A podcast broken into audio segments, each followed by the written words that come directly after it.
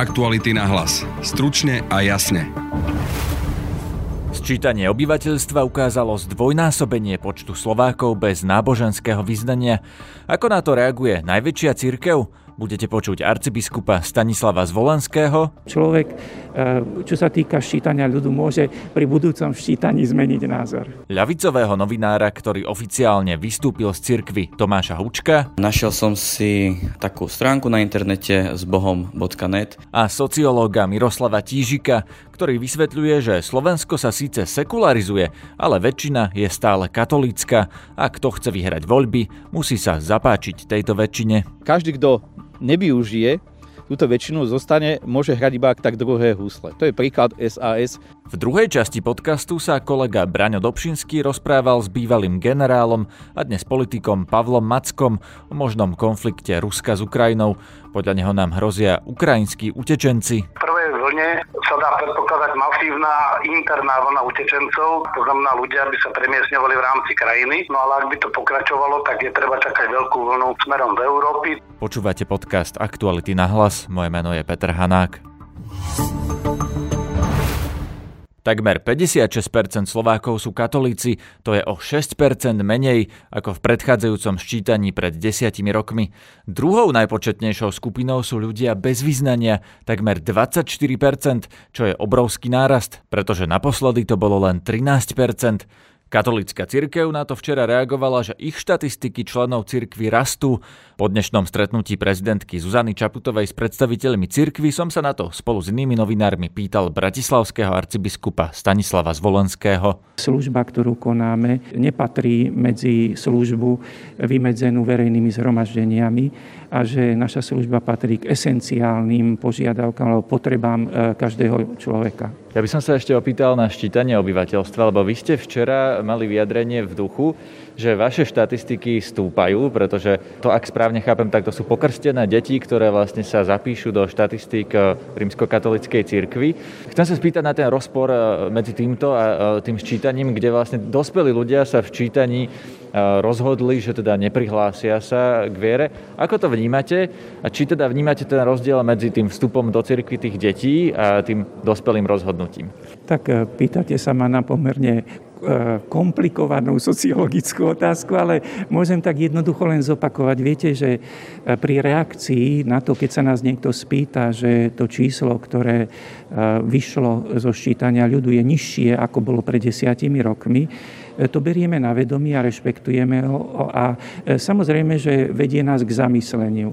Na druhej strane ale je tu pravda aj tá, že za posledných 10 rokov, čo sa týka krstov, keď to porovnáme s číslom novonarodených narodených detí a tie, ktoré máme zaevidované za posledných rokov ako za 10, e, teda ako pokrstené, tak e, vychádza to na tri štvrtiny tých novonarodených detí, že sú aj pokrstené. Takže viete, tak povediac, neviem absolútne vám na tak komplexnú otázku dať jednoduchú odpoveď, ale tieto dve skutočnosti sú dôležité, keď ich porovnáte. Samozrejme, aby istým spôsobom sa relativizovalo aj ten e, pokles absolútny toho čísla. Keď sa už dospelí rozhodnú, že sa neprihlásia k cirkvi, je to iná vec. Samozrejme, e, môžu to mať najrozličnejšie dôvody, ale zostávajú pokrstení. E, pre nás je dôležité, viete, že človek E, čo sa týka ščítania ľudu, môže pri budúcom ščítaní zmeniť názor. Potom je tu vlastne 300 tisíc Slovákov, ktorí e, v tej kolónke v tom sčítaní, ono to nebolo o cirkvi, ale o vyznaní. Čiže oni vlastne povedali, že sú ateisti, že sú bez vyznania a teda, že prestali veriť v Boha. Dá sa to tak chápať. Chápete to tak aj vy? Tak e, viete, z úcty k tým, ktorí to tam napísali, e, by som asi teraz nefabuloval, že aké boli ich motívy, prečo to tak napísali. Nechcem, nechcem sa vyjadrovať k tomu, že čo ich motivovalo e, k tomu. Viete, beriem to na vedomie, je to tiež pre nás výzva, všímame si aj to číslo, ktoré vyšlo zo ščítania ľudu. Isté je to veľké číslo, je to pomerne, oproti aj minulosti, je to číslo, ktoré narástlo, takže je potrebné, aby sme v takej, nejaké, v takej pokore, v pokoji nad tým uvažovali. Cirkev teda eviduje ako svojich členov všetkých pokrstených, bez ohľadu na to, akú kolónku vyplnili pri ščítaní. Kto nechce figurovať v tejto štatistike, musí z cirkvy formálne vystúpiť. A to je iný a často zložitejší proces, hovorí šéf-redaktor ľavicového mesačníka Kapitál Tomáš Hučko. Z rímskokatolíckej cirkvi som sa rozhodol vystúpiť asi pred dvomi rokmi, lebo dlhodobo nesúhlasím s tým, ako tá inštitúcia funguje. A našiel som si takú stránku na internete s bohom.net, kde človek nájde taký veľmi jednoduchý formulár, ktorý vyplní a pošle ho na miesto, kde bol pokrstený na tú faru, kde ho krstili, čo som teda spravil. V mojom prípade to bolo v Piešťanoch a čakal som na odpoveď, ktorá neprichádzala niekoľko mesiacov, tak som tam zavolal na tú faru, kde mi povedali, že to ešte teda nejak nespracovali, ale že to pošlu. Tak som čakal ďalšie asi dva mesiace a nič sa nedialo, tak som tam znovu volal. Tak mi povedali, že to poslali, ale asi to stratilo v pošte.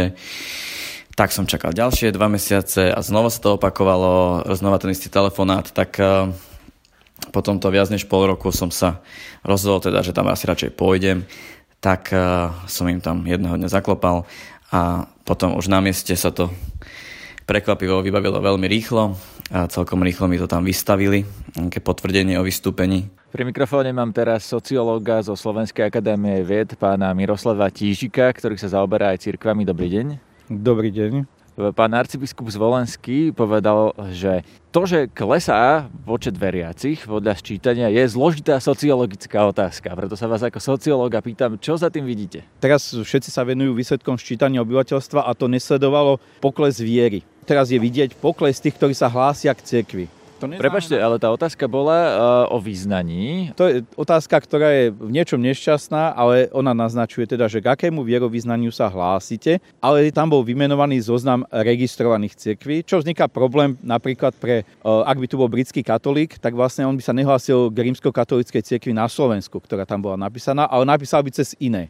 To je vlastne to, čo v skutočnosti uh, ščítanie sleduje, je vzťah tým registrovaným cirkvám, ktoré na Slovensku sú. Rozumiem. A tá otázka ale je, že prečo e, teda klesol počet e, ľudí, ktorí sa týmto spôsobom hlásia k e, rímsko-katolíckej cirkvi, aj teda k evanielickej cirkvi, aj tým klesol. A prečo stúpol a to až dvojnásobne, alebo teda zdvojnásobil sa počet ľudí, ktorí sú bez význania. Počíva to teda na jednej strane aj s tým, ako vstupujú do verejného priestoru, ako sa v súčasnosti aj debatuje o ich podstate nadštandardnej pozícii v spoločnosti, ktorá nezodpovedá ústavnému charakteru štátu, ktorý by mal byť, aj sa deklaruje, teda, že je nábožensky neutrálny, ale tá prítomnosť je veľa vyššia, je tam to priame financovanie cirkvy, e, množstvo ďalších takých paralelných e, spôsobov, ako sú cirkvy dotované, teda tie najväčšie, čo teda v mnohých vyvoláva nevôľu, ale ten pokles e, je v súčasnosti podľa mňa trošku také, že vyčistenie. Mnohí ľudia, ktorí neverili, nemali nejaký intenzívny vzťah k cirkvi, e, sa prihlasovali v predchádzajúcich skôr tak zo sentimentu. Toho, že bol som pokrstený, tak sa prihlásim. Ale to neznamená, že by mal nejaký intenzívnejší vzťah. A v súčasnosti aj pod vplyvom tých verejných debát sa to vyčistilo, že tí ľudia potom, ktorí priamo nemajú pozitívny vzťah k cirkvi, tak sa radšej prihlásili, že si to dali bez význania. O rovnaký počet e, ľudí alebo rovnaké percento klesol počet e, tých ľudí, ktorí sa hlásia k rímsko-katolíckej cirkvi aj minule, teda o 6% minule, o 6% teraz. To je už 12-percentný pokles za 20 rokov, ak sa nemýlim. To už je celkom dosť, nie? Áno, ale s, s financovaním to má malý vplyv, lebo... Skôr sa ma zaujíma, že čo to hovorí o slovenskej spoločnosti. Že sa sekularizuje.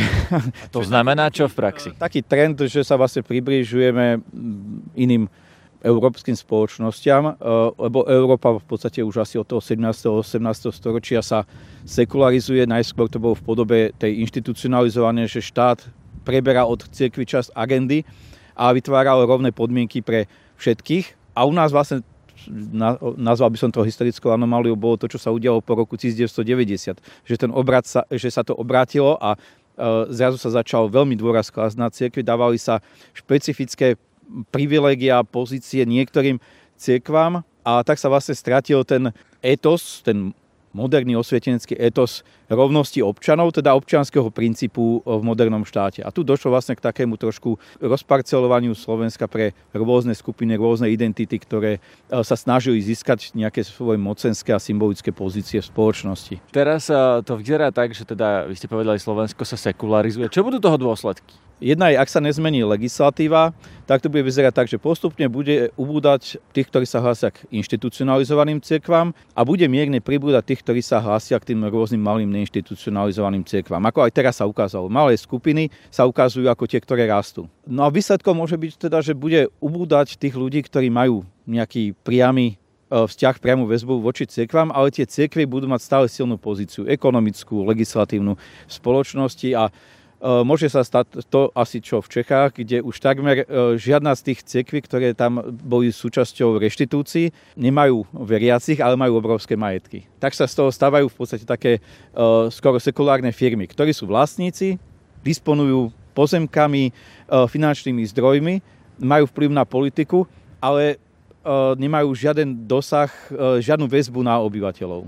No, ten vplyv na politiku ma zaujíma, lebo na Slovensku je množstvo politických strán, ktoré sa priamo odvolávajú na kresťanstvo alebo na veriacich, alebo aj nepriamo, alebo tlačia ich agendu, rozprávajú o nej často. Ten trend nevyzerá, že by toho ubúdalo, napriek tomu, že vlastne 24% alebo 23% vyzerá byť už sekularizovaných Slovákov. No, to je druh politickej stratégie. Ak by sme si pozreli, tak boli ste dneska u pani prezidentky. Ona vychádza z prostredia progresívneho Slovenska, ktoré sa pokúšalo e, sa vymedzovať, chcel byť modernou, takou e, sekulárnou politickou stranou, ale ak by aj predvoľbnej kampaniami neskôr e, nevy, nevyjadrovala svoju náboženskosť, tak by pravdepodobne nezískala takú politickú podporu, ako získala. ale ona nevyjadrovala svoju náboženskosť. Vyjadrovala? V kampani vyjadrovala. Pokúšala sa naznačiť určitý typ dištancu od cirkvy, ale stále hovorila, ako ona chodieva do kostola a má nejaký osobný vzťah k Bohu a súčasťou kampane bola aj podpora teda niektorých duchovných aj keď teda na Slovensku nie tých najviditeľnejších, dokonca aj niektorých Čiech, ktorí prichádzali a boli súčasťou kampane katolickí kňazi. Chcete pána Bezáka napríklad? Napríklad, ale aj z Čiech, keď prichádzali Tomáš Halík a podobne. Takže vlastne bolo tam vnesené že ona vlastne zároveň reprezentuje ako keby aj iný typ katolicizmu. To, čo je vlastne tou bežnou ľudovou religiozitou. Bežná ľudová religiozita nie je veľmi klerikálna. A ona vlastne vyjadrila to, že však aj ja som veriaca som vlastne jedna z vás, taká, ktorá nie veľmi kladie dôraz na rituály, ktoré sú na to, že čo očakáva inštitúcia, ja si verím svojim vlastným srdcom. Toto je podľa vás postoj väčšiny Slovákov? Áno, to je, to je bežná ľudová religiozita. Ľudia nie sú na Slovensku klerikáli. To klerikáli sú iba časť, tí, ktorí sa spájajú s politikou, alebo je to veľmi úzká skupina, možno 10% populácie, ale s tým sa nedá vyhrať voľby. Takže kto chce vyhrať voľby, musí nejakým spôsobom vyjadriť svoj pozitívny postoj k náboženstvu. To, to mi teraz hovoríte?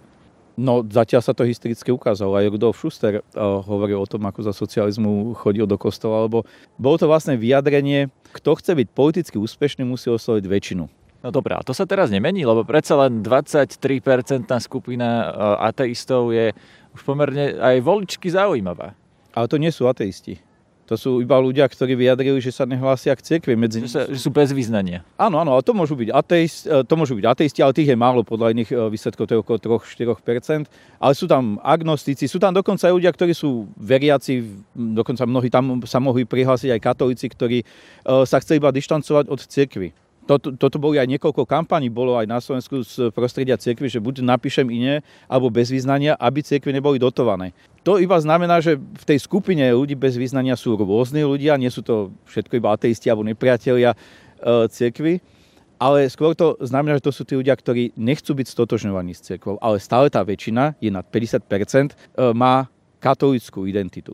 A toto je dôležité, že každý, kto nevyužije túto väčšinu zostane, môže hrať iba tak druhé husle. To je príklad SAS, ktorí síce dokážu najsilnejšie presať svoju politickú agendu, ale nemôžu vyhrať voľby práve preto, lebo ich agenda bola dlhodobo tak ako keby vyhranené sekulárna a tým pádom mohli osloviť alebo oslovujú iba fragment z tej, z tej štvrtiny populácie, ktorá je v podstate kriticky, alebo teda nestotožňuje sa s cirkvou, alebo sú bez význania. Aj z tých dokáže osloviť iba málo.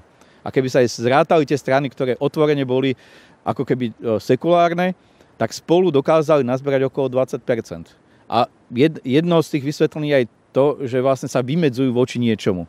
Zatiaľ čo ľudová, slovenská ľudová religiozita je inkluzívna v tom, že čo nás spája a to je nejaký väčšinový princíp. A teda bez, bez toho, aby niekto neapeloval na kresťanskosť, čo je stále okolo tých 65% ľudí nejakým spôsobom sa stotožňuje, tak je stratený v politike, ale to už funguje od roku 1998, keď sa začali všetky strany zrazu začali meniť svoj profil, začali zdôrazňovať kres, kresťanskosť na to, aby, lebo vsadili na to, že takýmto spôsobom získame voličov, ale oni zároveň vytvorili e, že Slovensko sa stalo týmto pádom kresťanské, lebo to vlastne strany neboli.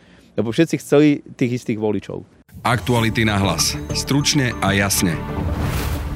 Napätie medzi Ruskom a Ukrajinou neustále eskaluje. Vyše 100 tisíc e, ruských vojakov na hraniciach Ukrajiny pribudlo teraz k tomu ohlásené veľké cvičenie na území Bieloruska, vojenské cvičenie v spolupráci Bieloruska a Ruska.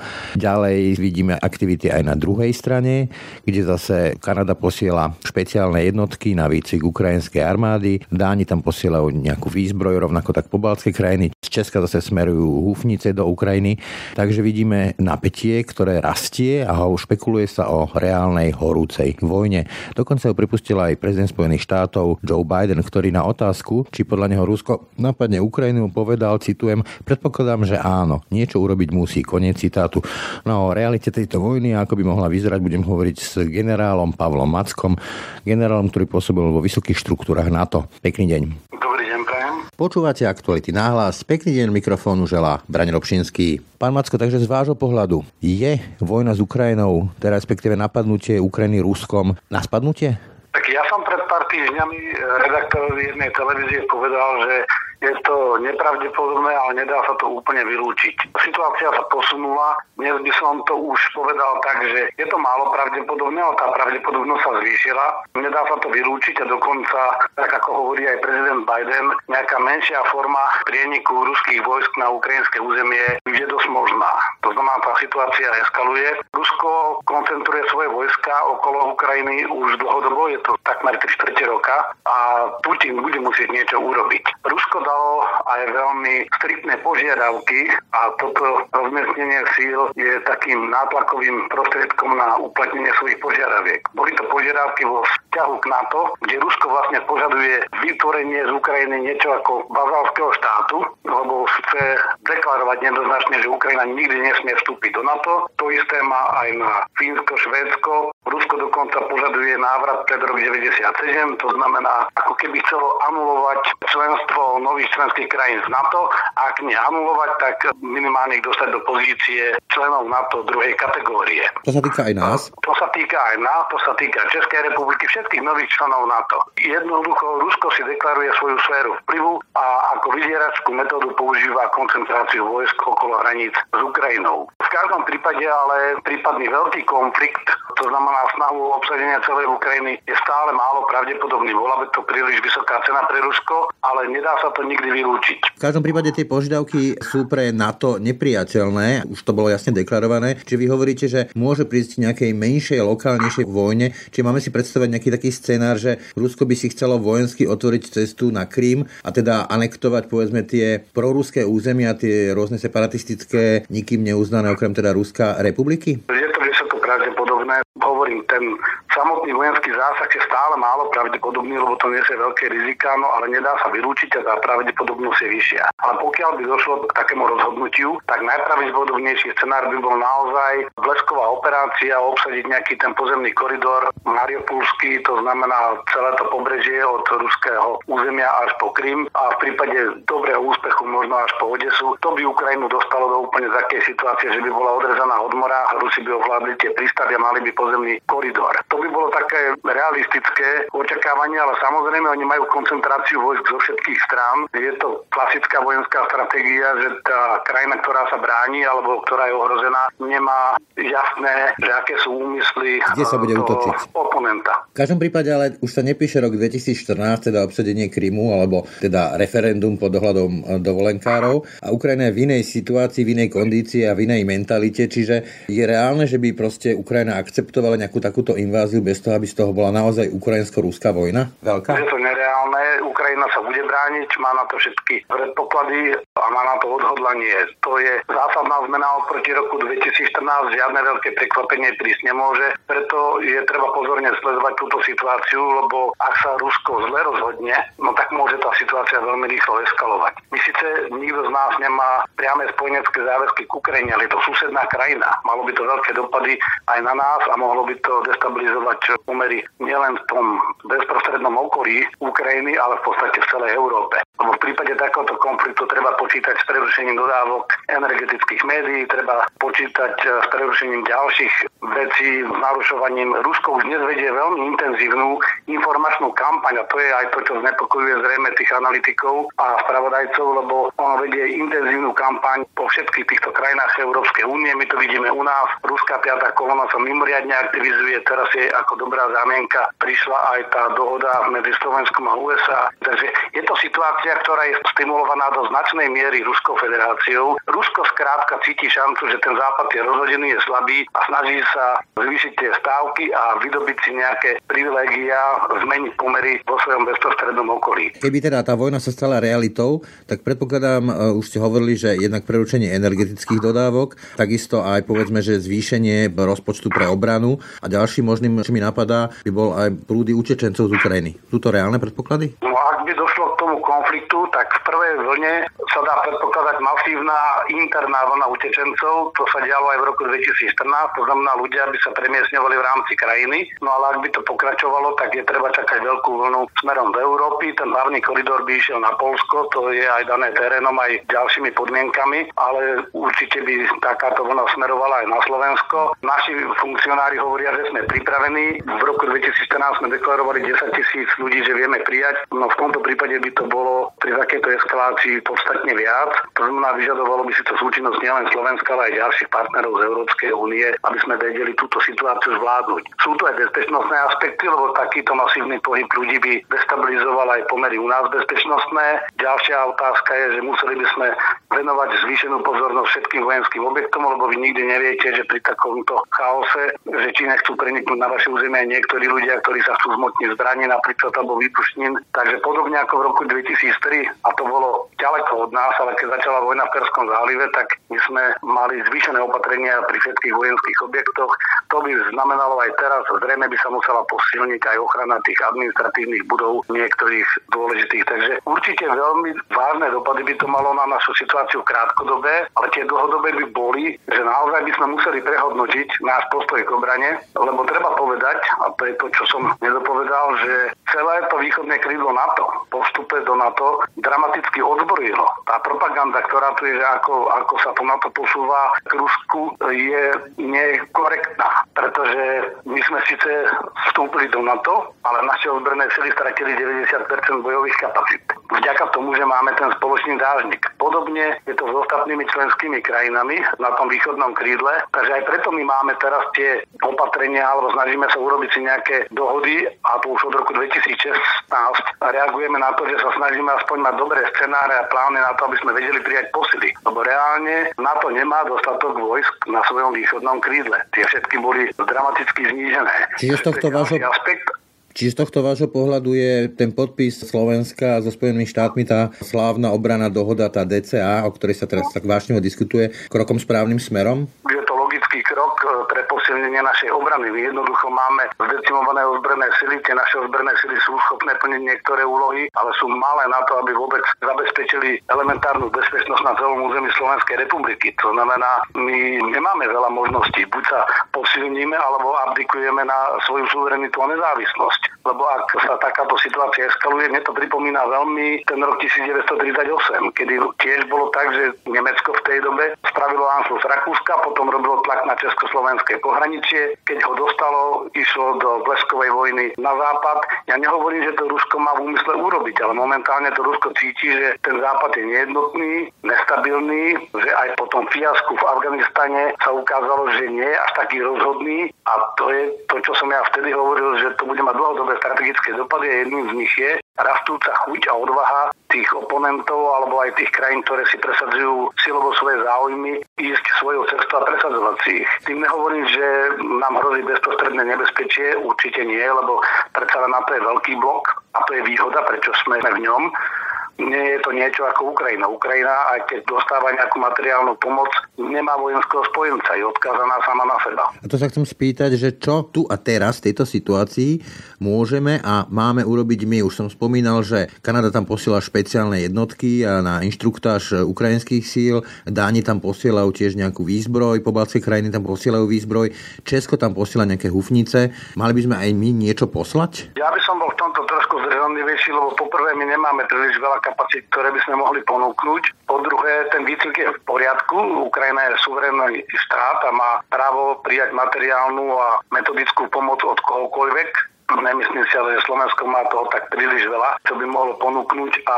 ako hraničiaci štát skôr by som vyjadril Ukrajine silnú diplomatickú podporu, silnú ekonomickú podporu, bol by som pripravený aj na tú reverziu zásobovania do Ukrajiny, ale momentálne si nemyslím, že Slovensko je nejaký významný hráč, ktorý by vedel nejako materiálne vojensky Ukrajine pomôcť. Jednoducho nemáme také produkty, ktoré by sme tam vedeli rýchlo dať. Sami máme málo. A vy ako človek, ktorý pôsobil v NATO, čo hovoríte na reálnosť toho? Scenára, ktorý sa objavil v New York Times a pracuje s ním veľmi intenzívne napríklad Robert Fico. To znamená, že výcvik nejakých e, ukrajinských jednotiek alebo ľudí v prípade vojnového konfliktu na území Slovenska. Ja som to zachytil, pretože odoberám New York Times, každý deň si ho čítam, počúvam aj ich e, podcast a myslím si, že je to trochu kačica. Redaktorka písala to, čo mala, jednak vychádzala zo všeobecných úvah bývalého hlavného veliteľa NATO, admirála Stavridisa, ale ten hovoril všeobecné analytické úvahy že čo by pripadalo do úvahy. Potom tam boli nejaké komentáre na nemenovaných pracovníkov administratívy. To môže byť aj súčasťou také tej vzájomnej informačnej hry. Táto možnosť tu je a je aj logická, že by nastalo takéto niečo, no ale v konkrétne o Slovensku. Slovensko nemá veľké kapacity na nejaký intenzívny výcvik Ukrajincov a prečo by to Američania robili na Slovensku, keď napríklad v Nemecku majú Hohenfelsy a Grafenwehr masívne zariadenia, kde by vedeli aj 10 tisíc ľudí naraz cvičiť. Konec koncov v decembri, to u nás médiá nezachytili, v decembri vykonali ruské inšpekčné týmy návštevu práve týchto zariadení v Nemecku, ktoré spravujú Američania, to je Grafenwehr a Hohenfels, kde okrem iného cvičilo aj 4800 ukrajinských vojakov. Američania aj Nemci bez najmenšieho problému umožnili túto inšpekciu podľa viedenských dohovorov, napriek tomu, že Rusko sa už nielen tvári, ale aj reálne nerespektuje viedenské dohovory. To znamená, my dnes máme problém, aby my sme išli urobiť inšpekciu tých 200 tisíc vojakov, ktorí sú okolo Ukrajiny, lebo to nie je 100 tisíc, tá koncentrácia je vyššia, je v hĺbke územia, ale podľa týchto viedenských dohovorov by sme mohli aj my vykonať tú inšpekciu. Takže ja by som nešpekuloval v tomto, u nás sa samozrejme toho, tá proruská piata kolona toho veľmi rýchlo chytla, lebo im to poslúžilo ako dobrá zámienka, ale a bolo to publikované v nejakých novinách, ale viete, medzinárodná politika sa nerobí na základe článkov v novinách. Reálne mi to vychádza, takže skôr sú iné možnosti aj pre tých Američanov, keby chceli cvičiť Ukrajincov, než e, niekde na Slovensku. To je na dnes všetko. Počúvajte aj naše víkendové podcasty. Na dnešnej epizóde Aktualit na hlas spolupracoval aj Adam Oleš. Zdraví vás Peter Hanák. Aktuality na hlas. Stručne a jasne.